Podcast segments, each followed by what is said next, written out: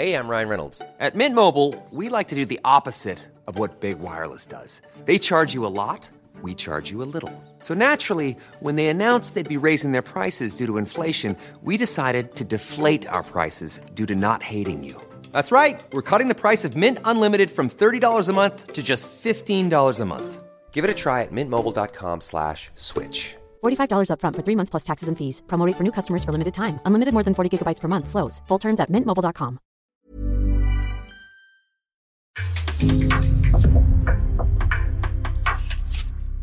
En podcast från Aftonbladet.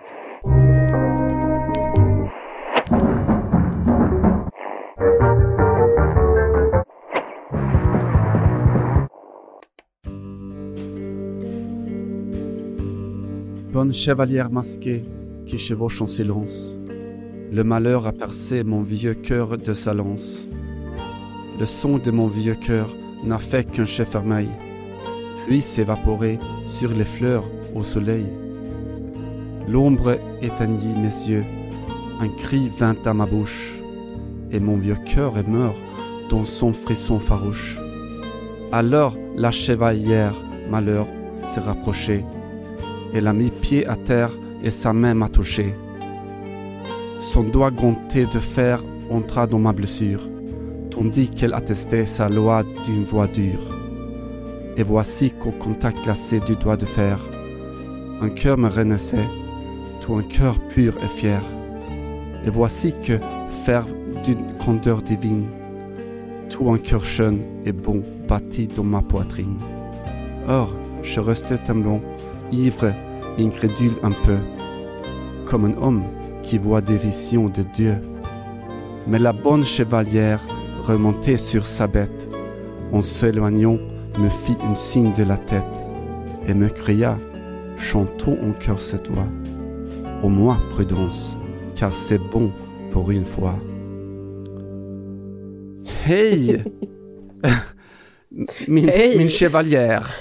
Ja, jag kände mig mycket pinpointad. Ja, Jag och de eh, 3 procent av poddens lyssnare som är eh, frankofona, eh, varav hälften förstod, tror jag, din, eh, din inledning. Vad det- fint. Tack. Alltså att, att hälften av de frankofona förstår eh, Paul Verlaine, det räcker för mig. Jag gjorde en grov uppskattning. Ja, lite, lite riddardikt eh, till en riddare. Eh, Mm. gratulerar igen, Ja, tack. Det är jag, det är jag och Jeanne d'Arc, lite så. faktiskt. Vi sågs ju här alldeles nyligen och vi gjorde det på, på franska ambassaden i, i Stockholm eh, för att hylla Johanna Frändén, mottagare av, eh, ja, vad hette den igen? Ordre National du... Förtjänst. Orden. Just det. Precis. Det är ett pris det. Det är ett pris. Eller det är framförallt en medalj som man gärna vill bära på sig så fort man går till snabbköpet. Typ. Ännu har den inte riktigt öppnat några dörrar sådär. Alltså du vet, helt eh, uppenbart. Men jag tänker att det är ju det är valvaketider och sånt där. Om, om Marine Le Pens pressgäng säger nej, för nu skrev de så här, du måste skicka ett presskort. Och då kände jag så här, ja, eller så skickar jag bara en bild på min jävla medalj liksom. Och så får vi se. Alltså borde ju funka kan man tycka. Ja, man tycker det. Eh, ja, nej fint. Medalj Mm. har jag inte fått sedan jag vann eh, KM i bordtennis tror jag. Så, eh, Nej. nej, stort och fint. Och en fin middag var det. En, Mm, en bra Det torsk. var det verkligen. Det var en bra torsk, och, men det var ju sällskapet som gjorde, eh, som gjorde stämningen så att säga. Just det. Just du får det. ta åt dig lite också. Ja, tack, tack. Mm. Mannen, ba, va, bakom varje kvinnlig medalj finns en, man. Så, och så vidare.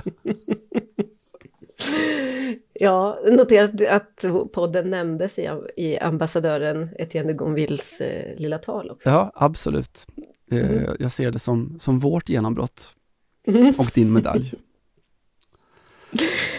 Ja, vad fasen, här ska vi liksom kliva ner i... Jag gjorde ju i något svagt ögonblick trodde att jag inte skulle orka podda fram till, till presidentvalet var över. Men så fick jag en, eh, en sån, eh, vad säger man? Medalj. En, eh, Nej.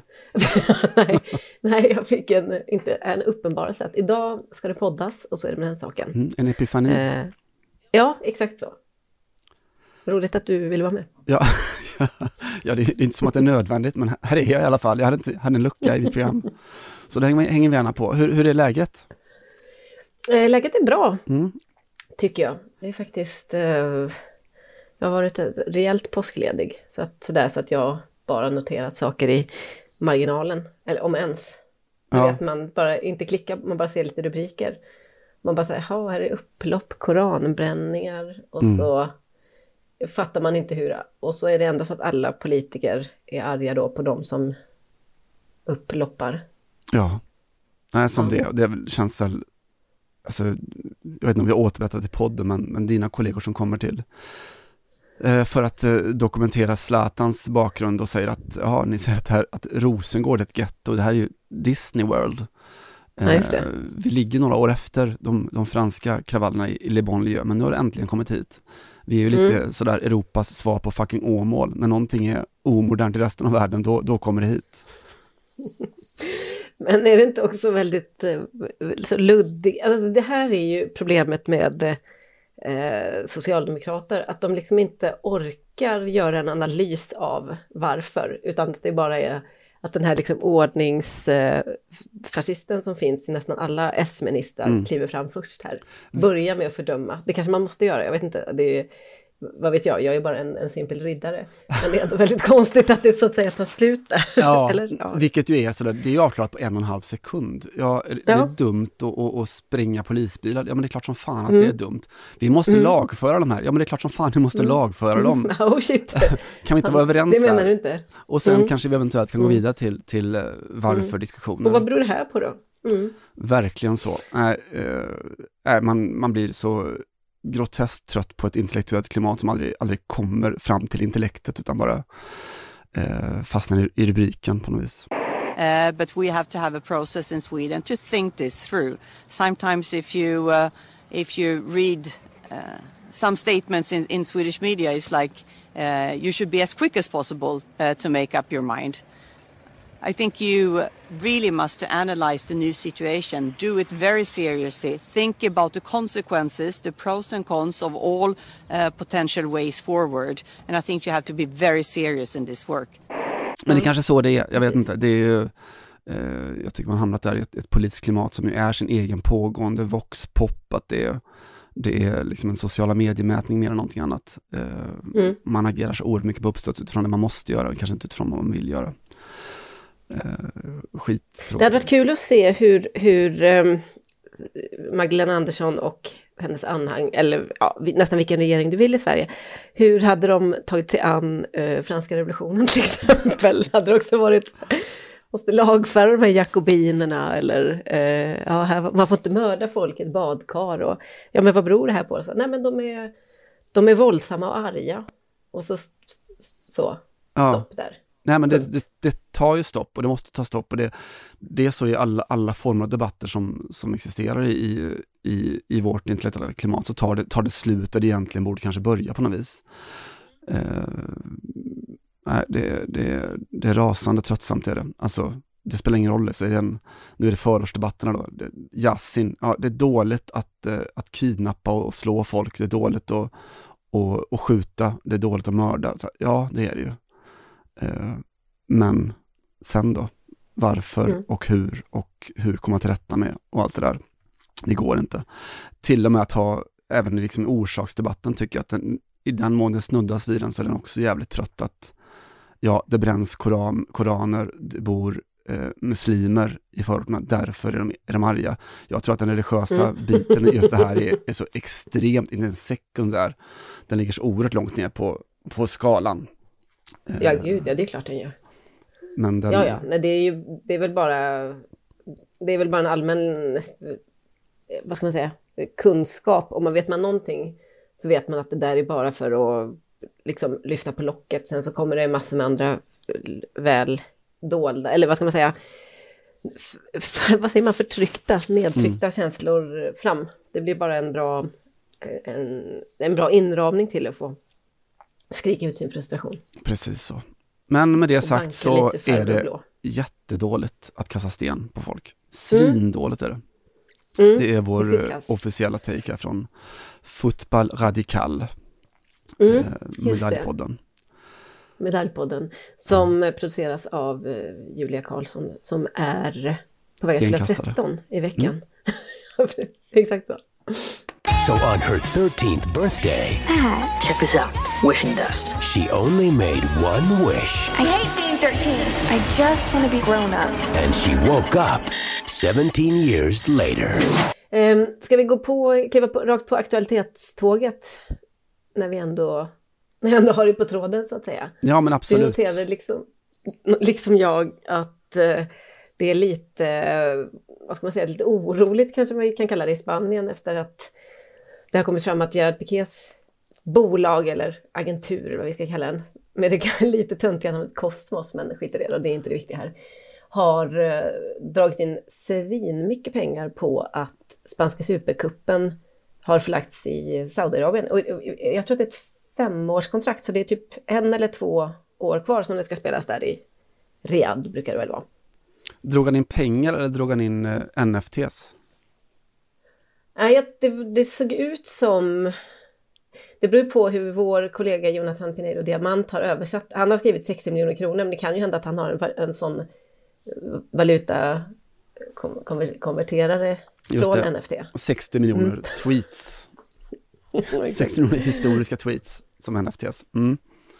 Nej, pengar gjorde han i alla Eh, fall. Gerard Piqués, ja det gjorde han. Han kände sig faktiskt, eh, han förstod, Piqué är ju mycket men han är ju inte osmart så han förstod ju att det här måste jag, jag kan inte ducka den här debatten. Han har ett säga. IQ på över 140, källa pappa Juan. Alltså, Mm. Han ska ha sagt det någon gång att eh, min son har ett Mm. IQ över 140. Och då är det ju så.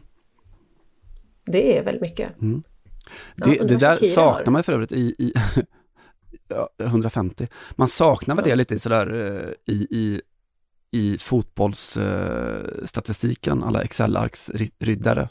Inte att, Mm. inte, inte att förväxla med andra riddare. Eh, den här expected IQ som man kan ha i fotbollsvärlden. Ja, eller eller åtminstone att det borde ingå i när man gör prognos inför en match. Att man gör liksom en, en så eh, sammanlagd eh, IQ-uträkning på laget.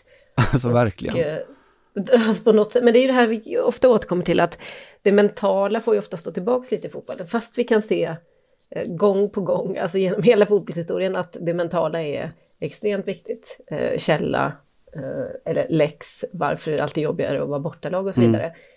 Så är det som att det ändå inte riktigt någon gång bryter igenom. Så man, bara, man får inte prata om intelligens och eh, psykologiska mekanismer utan det, det, ja, det, det, har inte, det har inte sin plats ännu riktigt i. Men kul att eh, Pikés pappa gör vad han kan då för att, för att liksom lyfta saken. Han är väl också en så industrimagnat. Det, går väl, det är väl en jätte... Det går ju så himla bra för hela den familjen. Så, Absolut. Och med säger Supercupen går det också bra. 140. Mm, det ser han. Ja, exakt. Ja, men Piqué han, han kallade i alla fall till någon form av presskonferens då. Eh, eller en sån Skype-presskonferens. Han tog lite frågor. Eh, eller ganska många frågor på ämnet. Och eh, menade ju att det här är inte något jag har dolt. Det har alltså läckt ut, eller läckt ut.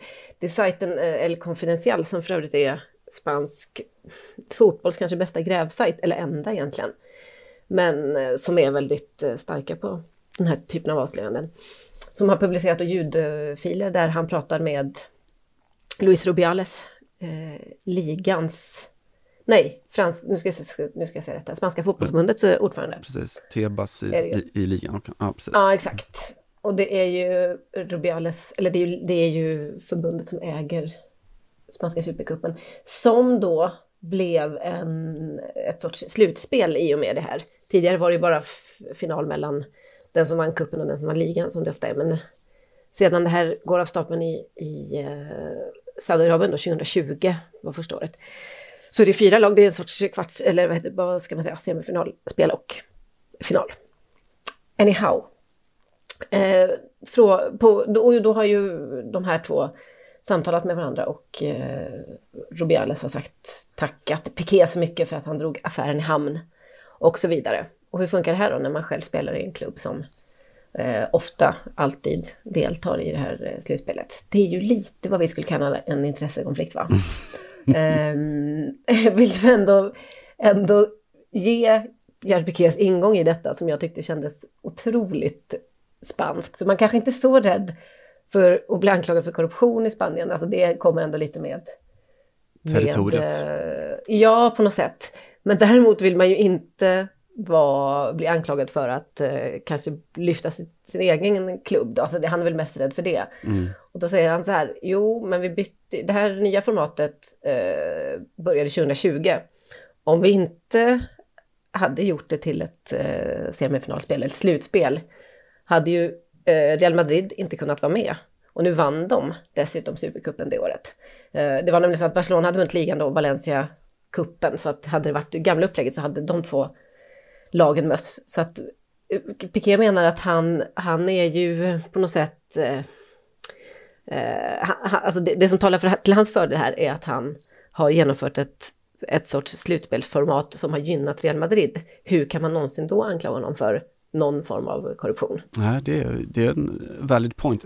Det låter mm. ändå lite som sådär uh, Big Brother, uh, Paradise Hotel-försvaret som man utgår från att Ja, men du sa just här i direktsändning att du hatar eh, rasifierade judiska funktionsvarierade. Jo, men jag står för det. Den, ja. den försvarsmodellen. Ja. Jag har ja. aldrig någonsin dolt det här. Bara, han hade också kunnat lägga till, typiskt också som dokusåpa-grej, men jag är bara här för att spela spelet.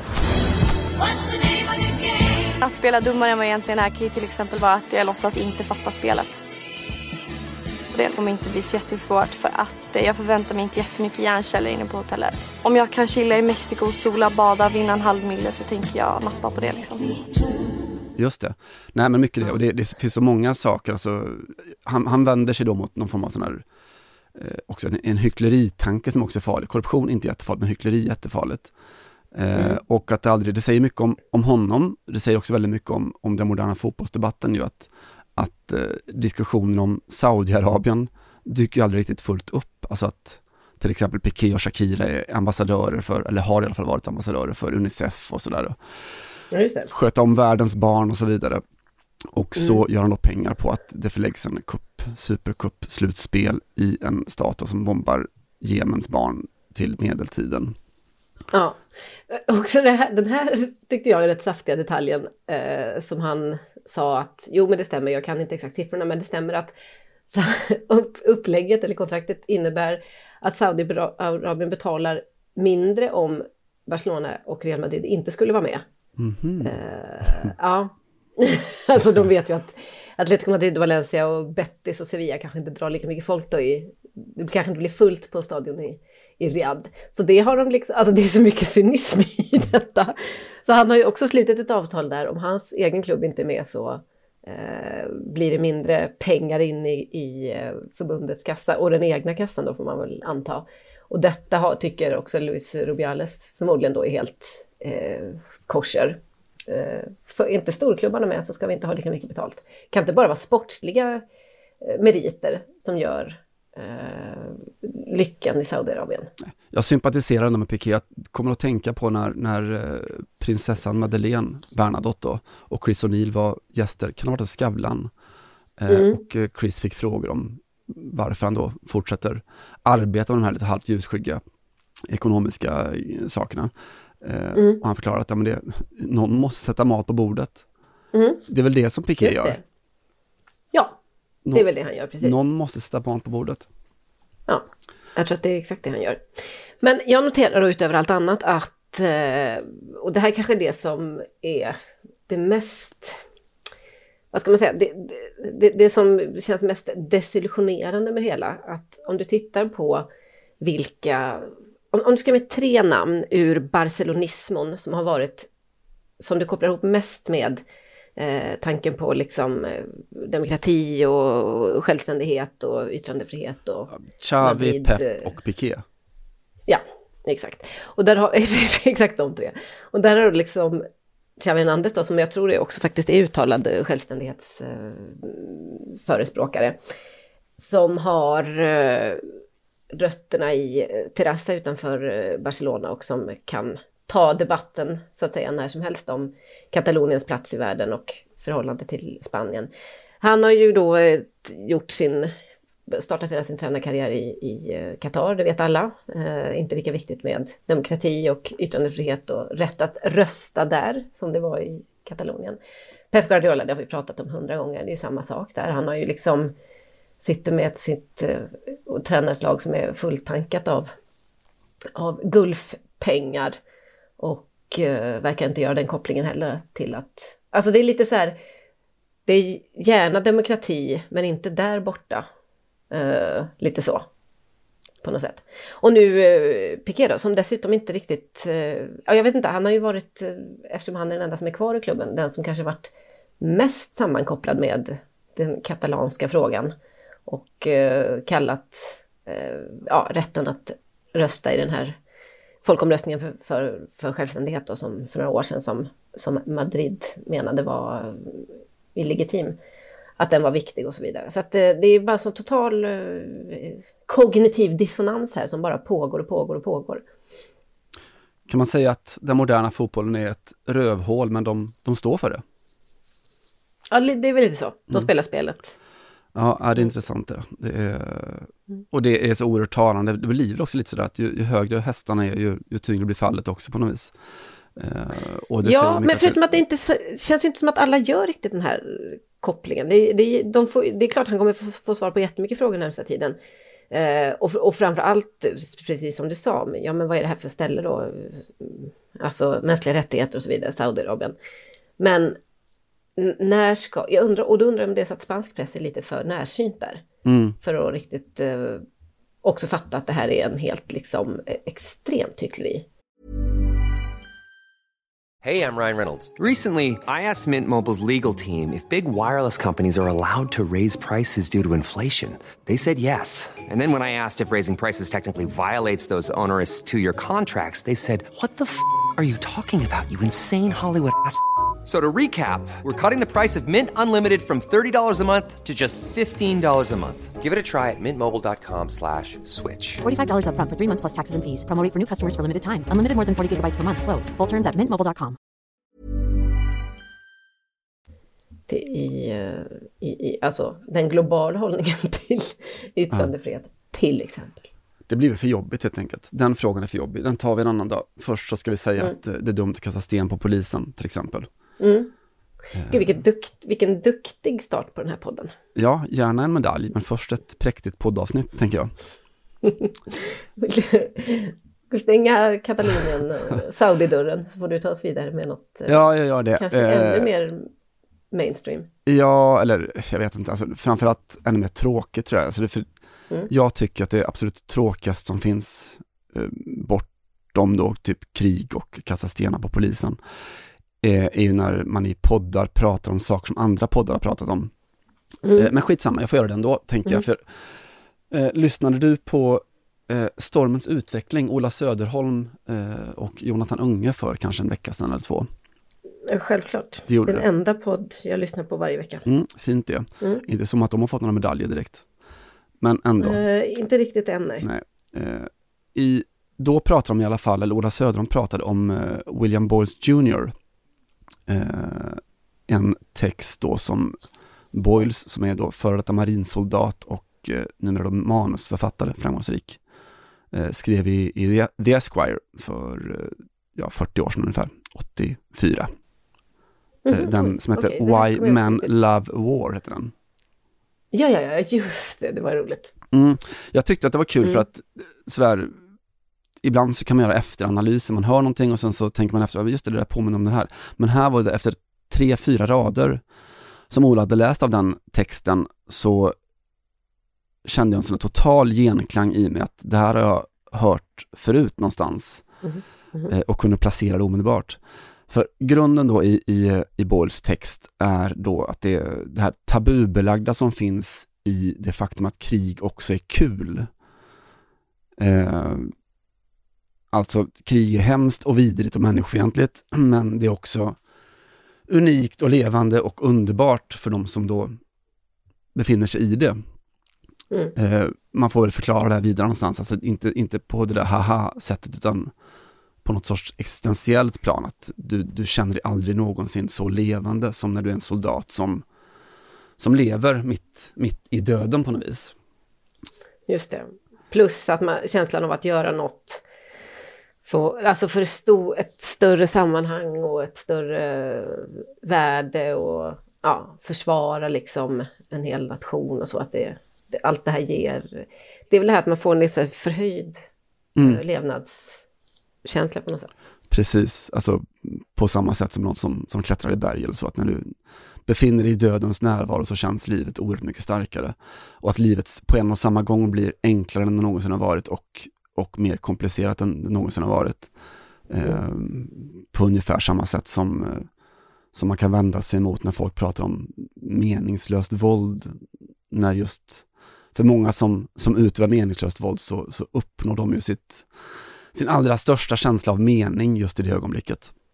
Eh, om man med mening. Plus att det, killar gillar ju mycket att vara med andra killar och det får de ju vara här också hela tiden. Verkligen så. Eh, mm. Nej men alltså ingången är väl att det är lätt att förklara varför krig är väldigt hemskt, men det är omöjligt och väldigt då skambelagt att förklara att det faktiskt är kul eller viktigt eller stort eller vad man ska säga. Eh, jag kan citera ur texten också, alltså kunde Ola så kan jag. Eh, Boyles skriver bland annat så här då eh, då att krig är kul och eh, That's why men in their 60s and 70s sit in their dens and recreation rooms around America and know that nothing in their life will equal the day they parachuted into San Lo or charged the bunker on Okinawa. That's why veterans reunions are invariably filled with boozy awkwardness, forced camaraderie, ending in sadness and tears. You are together again. These are the men who were your brothers, but it's not the same, can never be the same. Eh, han skriver också om ordlösheten som finns då för att skildra den här upplevelsen då när man är, det finns ingenting i ditt vardagliga liv som svarar mot erfarenheten från, eh, från liksom när du hoppar ur från, med din fallskärm i Normandie eller när du eh, stormar mot bunkern i Okinawa. Du kan inte jämföra det med någonting som, som vi vanliga människor varit med om. Eh, det. det. finns en, en, stumhet i allt det där och en, en skam i det också. Eh, för att allt det vi har lärt oss om livet talar om för oss att det här är något som man ska ta totalt emotionellt och intellektuellt avstånd ifrån. Mm. Eh, och han skriver att det kan finnas en fara i det, att uh, han skriver But it may be more dangerous both for men and nations to suppress the reasons men love war than to admit them. In Apocalypse Now, Robert Duval, playing a bra- uh, brigade commander, surveys a particularly horrific combat scene and says, with great sadness, You know, someday this way- war's gonna be over. Och var har man hört det här förut, Johanna? Ja, alltså just det här, du vet, insikten i det unika som finns i den här sortens manliga gemenskap, de är kamratskap och sammanhållning, Mm. Eh, det enkla, enkla livet. Du har en enda uppgift och det är att överleva eh, och vinna det liksom. Är adrenalina man har läst om detta, är det det du försöker säga? Det är precis vad jag försöker säga. Mm. Det är exakt de här sakerna som Zlatan Ibrahimovic skriver om nu. Eh, den här mm. totala adrenalinruschen, du liksom rusar in, ut i strid, du kan vinna eller förlora allt. Och sen den där omvänt och den här skräcken som Zlatan skriver om att snart så är allt det där borta, att du måste hem till det svartvita livet. Eh, du ska diska och du ska jobba, ja, kanske inte diska Zlatan då. Eh, jobba, lämna barnen i skolan, allt sånt. Du ska leva livet efter adrenalina. Just det. Det enda han kom på att han skulle kunna fylla tiden med efter liksom fotbollen var ju också det här, ja men jag kanske kör barnen till skolan och sen kanske går till gymmet. Så kanske där en timme, kanske drar mm. ut lite på det liksom. Men sen då? Sen är det lunch och sen har jag inget kvar att göra. Nej. Så det är ju verkligen den här eh, känslan. Också viktigt att, alltså jag tror också att det var, kändes viktigt att få in gymmet där, så att det ändå finns någon form av, något som liksom minner om mm. Eh, den fysiska utmaningen ändå. Ja, eller bli tränare eller sportchef, men, men, men it's not the same, can never be the same, tänker man där också. Uh, det är hemskt liksom. Jag, när jag tänkte vidare på det så tänkte jag att det, det finns ju en sån där etablerad, liksom tacksam bild av att fotboll är någon slags motpol till, till kriget. Eh, Medan det här visar att det är på något plan precis samma sak, de är precis samma drivkrafter. Mm. Eh, det finns ju en sån där genomtröskad och eh, överanvänd text som George Orwell skrev efter andra världskriget precis. Eh, där han kallar elitidrott eller toppidrott för mimisk krigföring. Mm. Eh, det med, han, Just det. han skriver “Serious sport has nothing to do with fair play. It is bound up with hatred, jealousy, boastfulness, disregard of all rules and sadistic pleasure in witnessing violence. In other words, it is war minus the shooting.” Det, det där sista är det allra mest klassiska med fotbollen Mm. som krig utan, utan att man skjuter. Mm. Skjut! Skjut! Exakt. Skjut! Du noterade förresten, apropå ditt skjut, eh, jag vet inte om jag skickade till dig, men vem som vände sig mot skjutropandet? Mm. Det, var, det var någon tysk tränare, jag kommer inte ihåg vem. Var det Ragnik? Alltså, jag tror att han skulle vända sig mot och beskrivas som tysk. Graham Potter Ja. i Brighton. Ja det, var, ja, det var det ju. Just det, ja.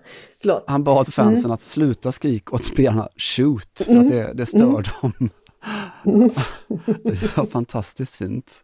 You're right. I was very. Um, I thought the support was brilliant um, throughout the game, and um, and uh, the, of course there is a there's a natural you know um, shout to, to shoot. You know that's what it is, and, and and then that's a challenge for the players in terms of when to shoot and where to shoot. And um, that was just a, a comment that I think you, you see that in football all over the place, and it's just about understanding that. Really wasn't. Uh, I, didn't see the headline anyway, but.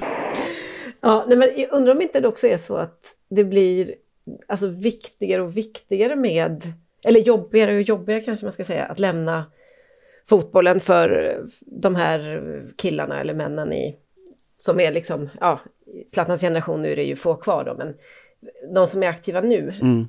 Just för att fotbollen har ju aldrig varit så avskild från samhället. De har aldrig varit, det har aldrig ställt höga krav på dem i form av att hela tiden träna och hela tiden vara liksom disciplinerad. Allt inom toppfotbollen uppmuntrar ju till att fjärma sig från det vanliga livet. Så var det ju inte för 20 år, eller kanske 20, men så var det inte för 40 år sedan i alla fall. Då kunde de ju fortfarande kanske ta en pint på krogen och ha kvar gamla kompisar och det var inte omöjligt att röra sig på stan till exempel och så. Men nu är det som att de lever i sin bataljon Mm. hela tiden. Och, till, och till, lägg på det också en liksom allmän utveckling i samhället att eh, det går lite sämre för män, framförallt kanske den typen av män, de som inte har någon utbildning och nu är ju fotbollsspelare undantag för att de har eh, jäkligt mycket pengar och så, men att det inte är de har tappat mycket koderna i samhället och det är inte så lätt att eh, kommunicera med omgivningen och man kanske blir, eh, jag menar det finns ju också jättemycket undersökningar som visar att fotbollsspelare är beroende av både spel eller ja, alltså internetspel eller vad du vill, eh, sån här eh, Fifa och Playstation och allt vad Ja, det heter. andra saker som upp, uppmuntrar belöningssystemet, tänker jag. Ja, men alltså att de inte är så drillade i det sociala livet och kanske inte så himla bra på att umgås med eh, kvinnor Nej. till exempel och så vidare. Eh, och då kan man ju, förutom liksom den egna frun då, och då kan man ju tänka sig att det blir, att det är jobbigare nu att avsluta en karriär än vad det var tidigare för att kontrasten blir så enormt mycket större. Ja, men jag tror att du är inne på någonting, att det är också sådär, vi har pratat om det förut, att hur man hotar liksom grunden i fotboll. Eh, och vi har ju så här garvat åt att ja, men du, du, du tar in tjejer i fotbollen till exempel, jävla hot. Eh, men, men alltså om man Men, hår... mat, men vi har matten, det var ju svaret ändå. Exakt så. Nej, men att man i grunden sådär, om du börjar implementera normala mellanmänskliga värden i fotbollen, så, så, eh, så hotar man ju den. Eh, Mm. Tänk lite på, det finns en sån här företeelse med, eh, eller ett, ett, vad ska man säga, en, en skärningspunkt eller ett, ett brott som uppstår när man, när någon som beter sig mänskligt eller respektfullt i samband med fotboll. Mm. Eh, du vet, så det är 96 stycken kvinnor, män och barn som trampas ihjäl på Hillsborough och så, så sjunger till och med italienska supportrar You'll never walk alone för att visa sin respekt och alla, man får så här gåshud av det, det är helt otroligt bra gjort liksom. Mm. Eh, Eller typ att man kanske, det är sällan det händer, men det händer ju också att en spelare avstår en straff och säger så här, nej, ja, det var inte hans. verkligen. Ja, du vet den här Mats Wilander-grejen som, Ja, häromveckan, som existerar. Karabach mot OM var ju något sånt. Att, eh, de spelade Mm. som må med handen och erkände det själv och vi bara, vilken jävla kille liksom. Mm. Eller nu i, i förra veckan. De låga förväntningarnas Ja, sexism totalt. och så vidare. Det var ju den där i West Ham, eh, när de nu gick vidare i, i Europa League och slut Lyon. Eh, och West Hams klubbkonto skickade ut bilder från omklädningsrummet där Mark Noble, då, lagkaptenen, städar omklädningsrummet. Vilket, Mm. vilket han då brukar göra för att visa sin respekt för de som jobbar där. Mm, ja. Eh, Our fan. Captain skrev West Ham, mycket stolt. Eh, och det spreds som en löpeld liksom så här, men har ni hört? Det här är så sinnessjukt. En kille, han tjänar 600 000 i veckan och han städar. Mm. Fantastiskt. Men då vill jag ändå åberopa den kanske, alltså det absolut starkaste inslaget i, i just den här kategorin och som jag tror vi aldrig kommer att kunna slå på så att säga naturlig väg. Det var ju när Erik Karlsson, alltså ishockey, NHL-proffset, står på någon form av lyxjakt, eller ja, stor båt i alla fall. Eh, öppnar en champagneflaska, alltså det är ingen ödmjuk inramning om du förstår. Och så säger han så här, kolla här, och så bara, nej, så vill han inte kasta korken i havet för man ska vara... Det, han säger någonting. Ja, jag tror att vi hade den rubriken fina gesten och folk bara så här, gud vad fint.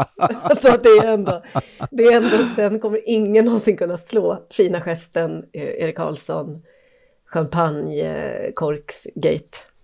Underbart. I think gonna have to open the bottle tonight and have a wonderful evening. See you later, my friends. Mm. Det förvånar mig att du har glömt den. Alltså, jag, har inte, jag, jag, jag har aldrig sett det, Mm. det här är första gången jag har hört talas om den. Ja, jag ska leta fram den åt dig. Så mycket bättre. Det vill jag. Mm. Nej, jag vet inte hur man, som jag ser det, problemet med att rädda all världens soldater och fotbollsspelare så är det väl att hitta någon slags väg ut för dem. Och jag, jag har så kommit upp med tre stycken schematiska lösningar så får du välja vilken du tycker låter mest hållbar. Mm. Eh, Jag säger ju på osett så, så kommer jag ju säga Fabio Contrao och fiskebåten. Men om du inte har med den så får jag väl eh, lyssna in ändå. vi kallar den plan B. Mm. Jag tänker bredare, jag är inte så konkret med de breda stora dragen. Eh, Mm. Och tänker att första lösningen får vara att vi uppvärderar dagislämningar och diskning och att planera veckoinköpen på, på ICA eller Hemköp. Mm. Så att det inte blir så stort eh, att man går från färg-tv till, till svartvit en dag det slutar, utan att det också kan kännas ganska okej att leva det livet. Mm. Ja men det gjordes ju ändå en liten offensiv för några år sedan när de här träng krigsbarnvagnarna började komma. Mm. Alltså det var ju i samband med att pappaledigheten blev förlängd i Sverige, eller i Sverige men. Så det kan ju finnas, kanske att man ska utrusta, vad ska vi säga, de här barnvagnarna med lite fler krigsfunktioner om du tänker dig. Ja, just det. Mm. Vapen, ja men lite sådär James, Bondiga vagnar. Ja, eller kan man i alla fall inte låtsas, alltså, eller du vet i alla fall att det är att det finns någon form av inslag av eh, skottsäkrar, skydd eller du vet sådana där grejer runt. Så att de ändå kan få inbilla sig att de är, eh, lever under en ständig hotbild på något sätt. Också när de är ute med barnen. Eh, det, vi tar med oss den och konstaterar Mm. att veckans eh, avsnitt av Podcast Radikal är presenterat i samarbete med Bagaboo. Tack för Mm. att ni gör eh, podden möjlig. It's hello to stunningly smooth travels and sayonara to bump-induced boohoos. The Bugaboo Fox, the most advanced comfort stroller. Eh, alternativ två är att vi då konkret skapar någon slags exit-program där då soldater skolas om till fotbollsspelare medan fotbollsproffs får ta värvning i armén efter karriären. Mm. Det kanske inte löser problemet mer än på någon sorts person och individnivå.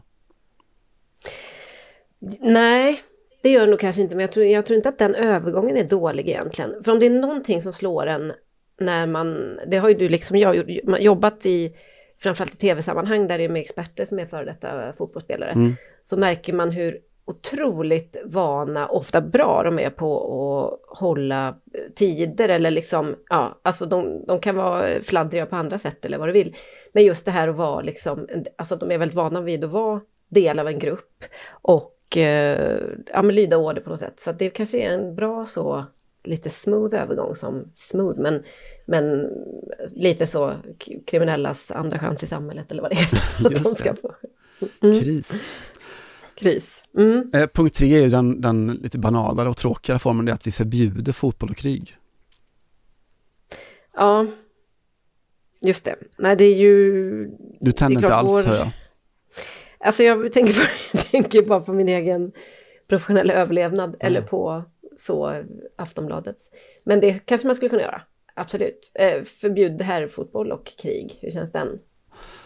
Ja, det är den, mm. den eller upprusta barnvagnarna. Mm. Jag tycker vi kör på barnvagnarna. Ja, kanske. Mm, jag tycker det. Jag står mm. för det. It's hello to stunningly smooth travels. And sayonara to bump-induced boohoos. The Bugaboo Fox. The most advanced comfort stroller. Pansarskott på, alltså det kommer fem pansarskott med en Brio, eller vad det heter. ja. Och så ska de vara kamouflagefärgade. Allting sånt. Mm. Jag köper. Jag tror att det finns mm. en, en väldigt stor, väldigt stor och köpstark eh, grupp av konsumenter som kliver in där. Mm. Ja, men jag tror som du. Jaha, ska vi skynda vidare då, kriga oss vidare i podden? Nu sitter vi här med lite tidsbrist ändå. Mm, det blir så. Eh, som det lätt blir. Det blir lätt så. Eh, jag har ju varit lite frånvarande med hänvisning till presidentvalet i Frankrike. Nu har jag faktiskt zonat ut lite från det också över påsk. Men kände ändå att vi måste knyta ihop den här säcken. Inte minst för att det franska valet ju påminner lite om ett slutspel. Mm. Eh, har Piqué varit inblandad på något vis? Han bara, jag får inte, vid, vid Cosmos drar inte in samma pengar om Mélenchon till exempel går vidare till sista rundan. Eller Semur, det var det inte heller. Utan folk vill ju ha den här tydliga konflikten mellan en, en, en liberal Europavän och en territoriell högerextremist och kvinna. Eh, nej, men ni, ni, vet i alla fall hur det ligger till. Det är andra rundan här på, på eh, söndag sista rundan. Så att det, slutspelet är liksom inne i finalfasen kan man säga. Och det är ju jättespeciellt. Jag har ju många runt omkring mig som är, känner sig ambivalenta inför mm. eh, det här. För att det, vad man än säger så kan man konstatera att de här två kandidaterna inte är så särskilt populära. Hos de som inte gillar dem är de väldigt impopulära skulle man eh, kunna säga. Och nu står det stora slaget om fransk vänster. Vilka ska de lyssna, äh, rösta på? Äh, de tog ju enhälligt eh, Macrons rygg i förra presidentvalet. För det, då stod han ju också mot Marine Le Pen i sista rundan. Och vad fan fick Men, de för rösterna? Nej, vad fick de för det? Precis, det är ju det som är den stora frågan. Medan, samtidigt som Le Pen gör en, en har gjort en eh, liksom fram, vad ska man säga, en framryckning på, ett framryck på vänstersidan, alltså talar om eh, plånboksfrågor. Den, den lilla, ja, precis, lilla människan och de gula västarna. De som inte eh, sitter i och, och, och domderar i Europapolitiken och så vidare. Eh, lite läskigt är det, ganska intressant är det också. Eh, dessutom så får man ju säga att det är upplägget på de här stora mötena. Jag var ju på Macrons enda riktigt eh, stora möte då inför första omgången. Var, alltså det är väl mycket så här boxningsmatch då, även om han var ensam. Du vet. Det är, det är, han som var speaker på på, alltså som snackade upp eller värmde upp kan man säga inför Macron då i den stora arenan som för övrigt var Europas, är Europas största inomhusarena är ju i vanliga fall speaker på Bordeaux hemmamatcher och även franska rugbylandslaget tror jag. Så det var, det var och då och hela upplägget var också så att här, nu har vi startelvorna. Nu kommer snart liksom kombatanterna in, nu saknas bara Marsiäsen och så ska ställa sig alla upp och sjöng den. Och, ja. Ja, det, var, det var den amerikanska så, boxningsstämningen. Och sen Macron kom in till Eye of the Tiger, kanske oh, inte var, men det var inte långt ifrån. Ja, men det var liksom någonting sånt då. Och eh, omgiven av massa... Ja, det var nästan som att han hade haft en sån morgonrock och någon hade satt in tandskyddet och så bara nu, nu kör vi. Mackan. Eh, och sen ställde han sig och pratade om inflation då istället då, så att stämningen dog lite. Men still, Eh, Eh, du uppmärksammade mig i veckan på ett chockerande klipp med Emmanuel Macron. Han fick nämligen frågan av eh, eh den sydfranska tidningen La Provence vad han trodde om eh, PSG, alltså klassikot typ PSG Marseille, eller Marseille, ja, PSG Marseille som var i, i helgen. Och eh, jag vet inte vem som var vem som blev mest chockad över det här. Om du tyckte att det var ändå eh, en normal, lite, lite normal så, presidentreaktion eh, att säga, inte bara vad han trodde utan att han ville mm. på något sätt. Att han ville, alltså Macron är ju ändå en Marseille-anhängare sen alltid. Men att han ändå är så himla rädd för att tappa väljare eller göra sig fiende så att han säger att jag tror och hoppas att det blir oavgjort. Ett mål av Kylian Mbappé och ett av Dimitri Payet. Alors j'ai des amis des deux côtés, mais j'ai un, un, choix de cœur. J'aime beaucoup et Dimitri et Kylian, mais euh, je pense que la partie va être très dure, qu'on a des, Parisiens en effet qui, euh, qui sont prêts à en découdre. Je parierai sur un nul, et comme on l'évoquait avant de prendre le micro, je trouve que ce serait très beau d'avoir un but de Dimitri d'un côté et de Kylian de l'autre. Euh, une tête décroisée pour euh, Kylian et une autre prise de volée pour euh, Dimitri. Jag, kan, jag, jag, jag tycker det är helt bisarrt att ens tänka att man kan hamna så långt in i politiken att man, att man gör våld på sig själv på det sättet. Det, du har aldrig varit mindre mänsklig än så ju. Alltså jag antar att du svarar på en fråga där du lämnar ditt, din, din, ditt tips inför en sån match för att du vill tala till the little man and woman. Mm. Att du vill vara folklig, men samtidigt så, du har aldrig varit mindre mänsklig än så. Nej men du, okej, okay, alltså alla kommer hata dig. Ja. Det är det som är grejen. Det, går, det här, eh, Emanuel, är inte en fråga där du kan få med dig alla liksom. Det enda du kan få med dig är allas respekt, mm. i alla fall alla fotbollssupporters uh, respekt, för att du står fast vid att du håller på ett lag. Och det kan ändå de flesta identifiera sig med. Sen kommer de ändå, ändå kalla dig att du är en enculé som håller på Marseille i Paris. Men det, du kan inte sminka över detta genom att säga jag håller lite på Marseille och lite på PSG. Och det var väl också det att han sa, jag har ju två goda vänner här, eller att han är, mm. är väldigt eh, eh, nära då Kylian Mbappé. Detta har inte bekräftats från Mbappés håll, ska vi ju vara noga med att säga.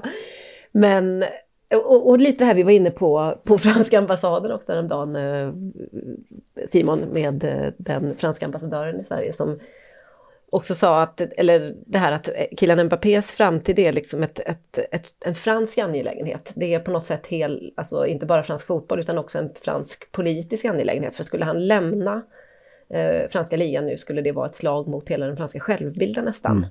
Mm. Eh, och det är väl där Macron är uppe någonstans och och ja, men han, han snuddar väl lite vid det när han säger att hans, han vill, tycker att det är lugnt eller bra om arvsfienden PSG får oavgjort mot hans Marseille. Ja. ja. Nej, sen... Vulgärt och, och genant och chockerande och jag kände som jag skrev till dig, ska han, är det här en man som vi ska ge fem år till? Liksom? Ska han sitta och kontrollera kärnvapenkoderna? ska det han föra Frankrikes talan i Europa? Eh, jag kände det får bli Le Pen 2022.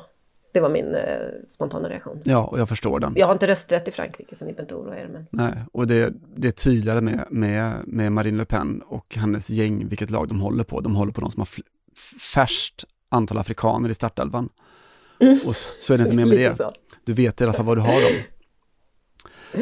Marine Le Pen, det tål, det tål att eh, noteras också, eh, Marine Le Pen och fotbollen. Hon är ganska öppen med att hon inte är intresserad av fotboll. Hon gillar inte det, hon är mer av en rugbytjej. Eh, det finns mycket analyser kring detta, rugbyn som är liksom eh, folkets och jordens sport. Alltså att man är mycket mer förankrad i, med rötterna och så vidare. Att den passar en högernationalist eh, bättre. Hon har ju också, till, för sig då till skillnad från pappa Le Pen som sa på guldnatten 98 VM-finalkvällen att han inte kände igen sig i det här laget. Eller, det var inte Frankrike. Mm. Så har hon ändå sagt någonting i stil med att det, det, är roligt när det går bra för Frankrike för att det visar att styrkan är när vi gör saker tillsammans och sådär. Men hon är ingen fotbollstjej va? Le Pen och eh, hon har varit ärlig nog med att säga att jag tänker inte försöka dra några väljare på, på låtsas. Eh, däremot, och sen har hon fällt en, en rad då, eh, rätt osköna uttalanden om, om etnicitet och eh, fotboll och eh, fotbollsmiljonärer och bortskämda förortsungar och det ena med det andra. Benzema har fått sig en släng av sleven och ja, men du vet, det ena med det andra. Eh, jag vill ändå citera några saker hon har sagt, eh, Simon, för att se hur du känner inför detta om fotbollen. Eh, bland annat har hon, på tal om eh, fotbollen och kapitalismen, sagt så här. Den här ultraliberalismen som eh, opererar inom fotbollen ger hemska och eh, oacceptabla resultat. Det är som att man har velat göra av fotbollen en sorts e- e- ekonomisk struktur bara. Eh, man har liberaliserat eh, kvoten för utländska spelare och eh, det är en del av det. För min del borde man göra ett, sätta ett stopp för lönemassan då i klubbfotbollen och sätta ett tak. Bu eller bä? Nej, men hon har min röst. Mm. Det, jag kunde inte sagt det bättre själv.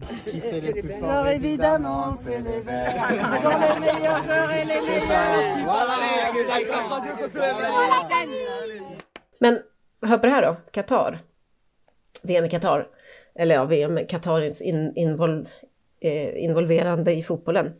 Eh, då säger hon att överhuvudtaget principen att eh, en utländsk eh, stat kan bli ägare för en fransk klubb Eh, är inte acceptabelt. Eh, det är ännu mindre det när den här staten är en diktatur och eh, lierat då med islamistiska rörelser som destabiliserar eh, Mellanöstern och dessutom använder sig av ett system där man eh, mer eller mindre använder sig av slavar eh, och massor med utländska arbetare har dött under eh, inhumana villkor, eller när de har jobbat under inhumana villkor på byggena som ska leda till VM. Ja, hon har min röst och jag sitter just nu och googlar hur man blir volontär i veckan här. För hennes parti. Ja. ja. På pricken. Men ja, vi kan, vi kan skämta om det, men vi kan, det går inte att komma, fram att, eller komma ifrån att Marine Le Pen med sitt angreppssätt har uh, vissa poänger som man delar. Alltså så mm. här mm. blir det ju ibland, det är inte hela världen. Men, men att det kan vara intressant att höra det utifrån ett uh, nationalistiskt perspektiv. Och uh, att hon ändå ger sig på kapitalismen inom fotbollen på ett sätt som låter rotat.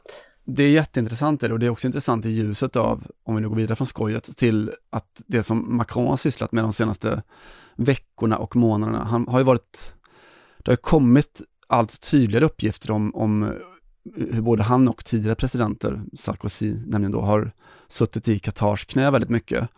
Eh, du pratar om också med det här med att, eh, att inofficiellt konstaterar de att, att Macron är livrädd för att Mbappé ska lämna Paris. Eh, mm. Du har ju Platini sen tidigare då, den tidigare nationalklenoden, kulturarvet Platini, som ju då står inför åtal tillsammans med Blatter för att han ska ha tagit emot, eh, vad var det, 20 miljoner eller så. Eh, mm. från, och en för, Picasso-tavla. Precis. eh, och nu ska de åtalas då också för det och också är Platini misstänkt då för att hans del i, i att Qatar fick VM-arrangemanget då för ja, nu i vintras. Eh, och det som utredarna misstänker där är ju att, eh, att eh, Platini slöt upp bakom Qatar-projektet då eh, efter påtryckningar då från Sarkozy som var president då. Eh, för att Sarkozy parallellt höll på att sälja ut halva Frankrike till Qatar. Eh, och att det VM skulle vara en del i ett rent byte i princip, att Qatar köper PSG och Uefa omfamnar Qatars VM-ansökan. Eh, man vet också att det i, i liksom kölvattnet efter det där så, så anställdes ju Platinis son Laurent Platini av Nasser Al-Khelaifi. Eh, och mm, nu de, sena, de, senaste veckorna så har det också kommit fram då att Macron, som då har påstått att jag inte haft något med Platini att göra, att de har haft möten, de har haft uh, utbyten, eh, där då Platini har velat ha, ha hjälp i den här rättsliga processen. Eh, och det är klart att en president får inte blanda sig i juridiska processer, men han, han ska då enligt misstankarna ha gjort det. Eh, utifrån hotet att Platin, annars lämna Platini Frankrike och, och skär navelsträngen till, till landet som älskar honom. Eh, och någonstans är det här, om, om du pratade om, om Le Pen, att det är liksom en, en nationalists då, take på den moderna fotbollen, så är ju det här den, den, den mer liberala kapitalistiska taken på fotbollen med, med fotbollen mm. som handelsvara. Mm. Ehm, så ja, det, det, det, blir ganska tydligt. Och det blir också... Det är också vi har ju också lyft det tidigare, det är ju på tal om Brexit, att det var också lätt att sympatisera med en del av eh, Neil Warnock var det väl på, som vi citerade då, eh, som var ganska tydlig pro-Brexit och lyfte en hel del av eh, det här som man, som du också sympatiserar med när det kommer till fotboll, nämligen den lokala, lokala anknytningen och eh, att det inte, ja, helt enkelt att fotbollen håller på att tas ifrån länderna av någon form av eh, europeisk, eller inte ens europeisk, men liksom världsekonomisk elit eh, och att det är ett problem. Eh, och att man bara får svälja att man möts med eh, kanske i övrigt osympatiska, för att inte säga farliga politiska rörelser i den kritiken. Uppfriskande är det. Uppfriskande är det. Jag såg förresten, ja. apropå fotbollen och, och valet, att eh, ett gäng sådana här franska idrottspersonligheter hade skrivit en, en debattartikel i Le Parisien. Mm -hmm. och då manat in under fanorna att eh, folk, det franska folket skulle trots allt rösta på, på Macron. Eh, mm. bland, annat, bland annat Dimitri Payet då, Macrons kompis, eh, ja. hade skrivit under. tjänster och gentjänster. Tjänster och gentjänster. Mm. Eh, nej, man, man kommer att tänka lite på liksom sådär föräldraerfarenheten av att som det kunde vara för två veckor sedan, man ska klä på en två och ett halvt åring eh, kläder för att det är minusgrader ute och eh, istället för att hon vill inte ha mössa men man ger henne två stycken mössor hon inte vill ha att välja på. Den känslan är det. Vill du ha den tjocka mm. mössan eller den lite, lite tunnare mössan? Jag vill inte ha någon mössa alls. Ja, just det. Eh, men ta Nej. den här. Ta Macron-mössan. Just det. Där har vi vår presidentvalstake. Där har vi den. Mm. Eh, det finns mycket att säga om franska presidenters fotboll, men nu har vi i alla fall lyft eh, Marine Le Pens inställning och eh, vad ska man säga, hennes eh, take på den moderna fotbollen, som jag ändå tyckte var ganska så intressant. Och vi följer, nu ska jag också ge henne ett litet plus för att hon inte vill plocka för mycket fotbollspoäng, även om det inte alltid har varit Le Pen eh, politiken. Man har ju inte haft något val. Det är ju lite så, ställer du upp i presidentval i Frankrike så måste du nästan säga någonting om fotboll någon gång. Mm. Um, och um, ja, det har hon gjort med, med blandat resultat, men ändå ganska intressant i alla fall med kritiken. Verkligen. Fotbollny, radikal.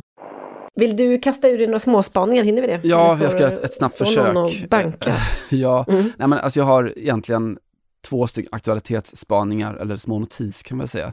Den ena är kopplad till mm. det här som hela Sverige har pratat om i veckan. Jag vet inte om du har, om du har kommit till, eh, till Paris också, den här debatten om, eh, om böcker och allmänna sammankomster och yttrandefrihet och sånt. Mm. Eh, alltså Maurizio Di Giovanni, eh, tänker jag på. Mm -hmm. En av Italiens mm. mest lästa deckarförfattare. Eh, som skulle hållit en bokpresentation i Salerno nu i veckan. Mitt gamla Salerno.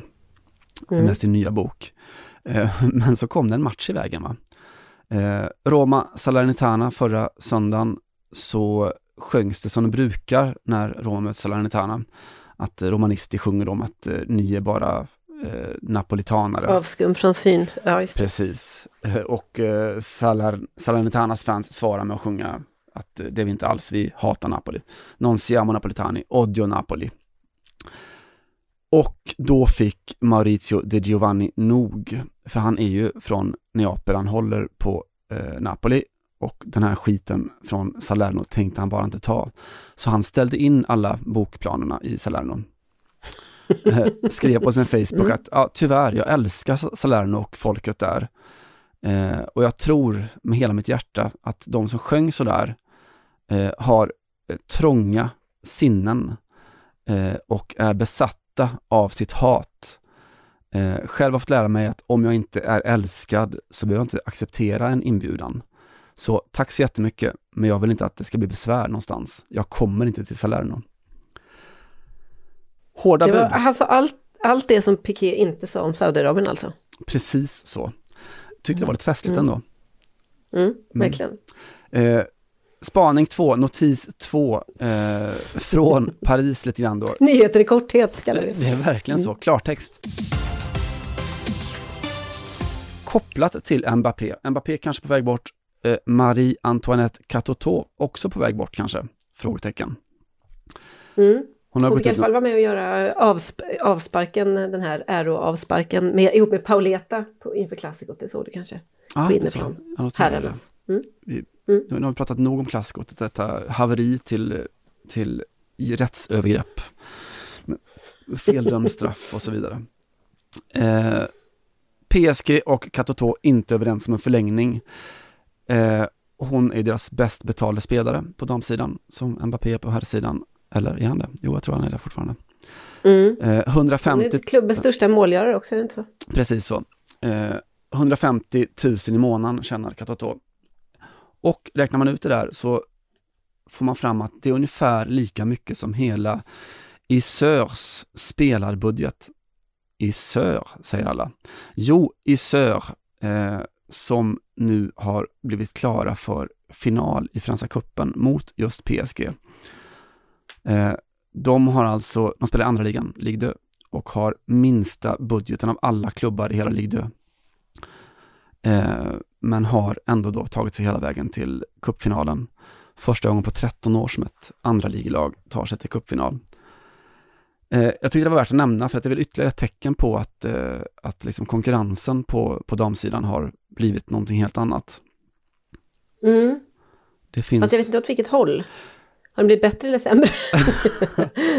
Eh, Jag tänker att, eh, att även lagen som förut var väldigt, väldigt kass, alltså det är ett andra ligelag, de ligger inte ens i toppen i andra ligan, de ligger fyra tror jag i Ligue 2 nu, eh, kan ändå ta sig hela vägen fram till en cupfinal.